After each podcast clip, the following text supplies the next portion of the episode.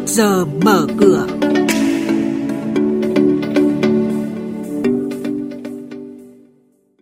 Thưa quý vị và các bạn, những thông tin về quỹ đầu tư chịu áp lực thua lỗ, công ty cổ phần cơ điện lạnh sẽ trả cổ tức bằng tiền mặt với tỷ lệ 16%. Và diễn biến thị trường chứng khoán sẽ có trong trước giờ mở cửa ngày hôm nay với biên tập viên Bảo Ngọc và Xuân Lan.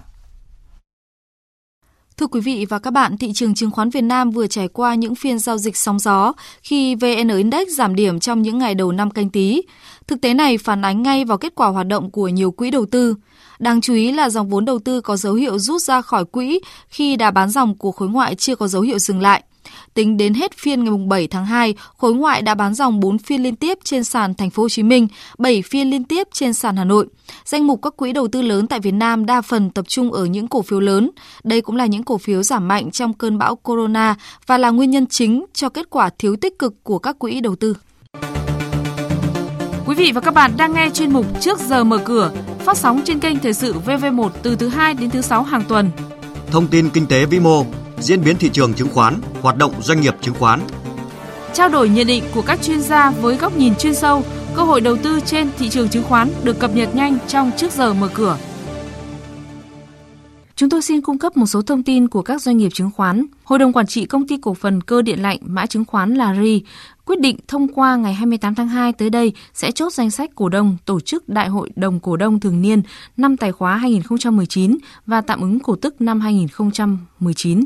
RE sẽ trả cổ tức bằng tiền mặt với tỷ lệ 16%, tương ứng một cổ phiếu được nhận 1.600 đồng.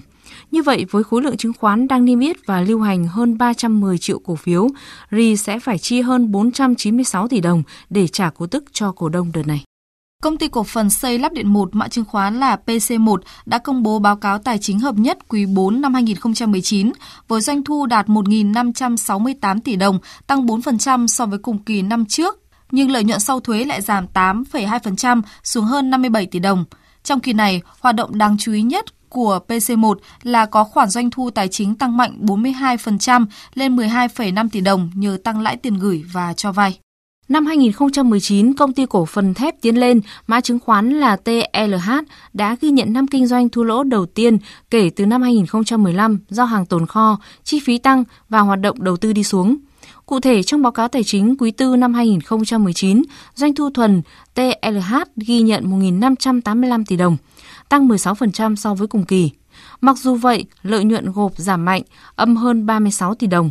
Nguyên nhân do trích dự phòng giảm giá hàng tồn kho. Ngoài ra, chi phí quản lý cũng tăng hơn 41 tỷ đồng, ghi nhận 100 tỷ đồng trong kỳ vì phải trích dự phòng, phải thu nợ khó đòi lớn. Xin chuyển sang thông tin diễn biến trên thị trường chứng khoán. Thưa quý vị và các bạn, phiên giao dịch hôm qua diễn ra với sự hồi phục của các chỉ số. Theo đó, VN Index đóng cửa tăng 3,94 điểm lên 934,67 điểm, HN Index tăng 0,77% lên 104,78 điểm và Upcom Index đạt 55,67 điểm. Dù vậy, giao dịch khối ngoại diễn ra không thực sự tích cực khi bán dòng trên cả ba sàn với tổng giá trị là 65 tỷ đồng. Lực bán tập trung vào các blue chip như MSN, VNM, HPG. Chúng tôi sẽ tiếp tục cập nhật những thông tin về kinh tế tài chính trong các bản tin tiếp theo.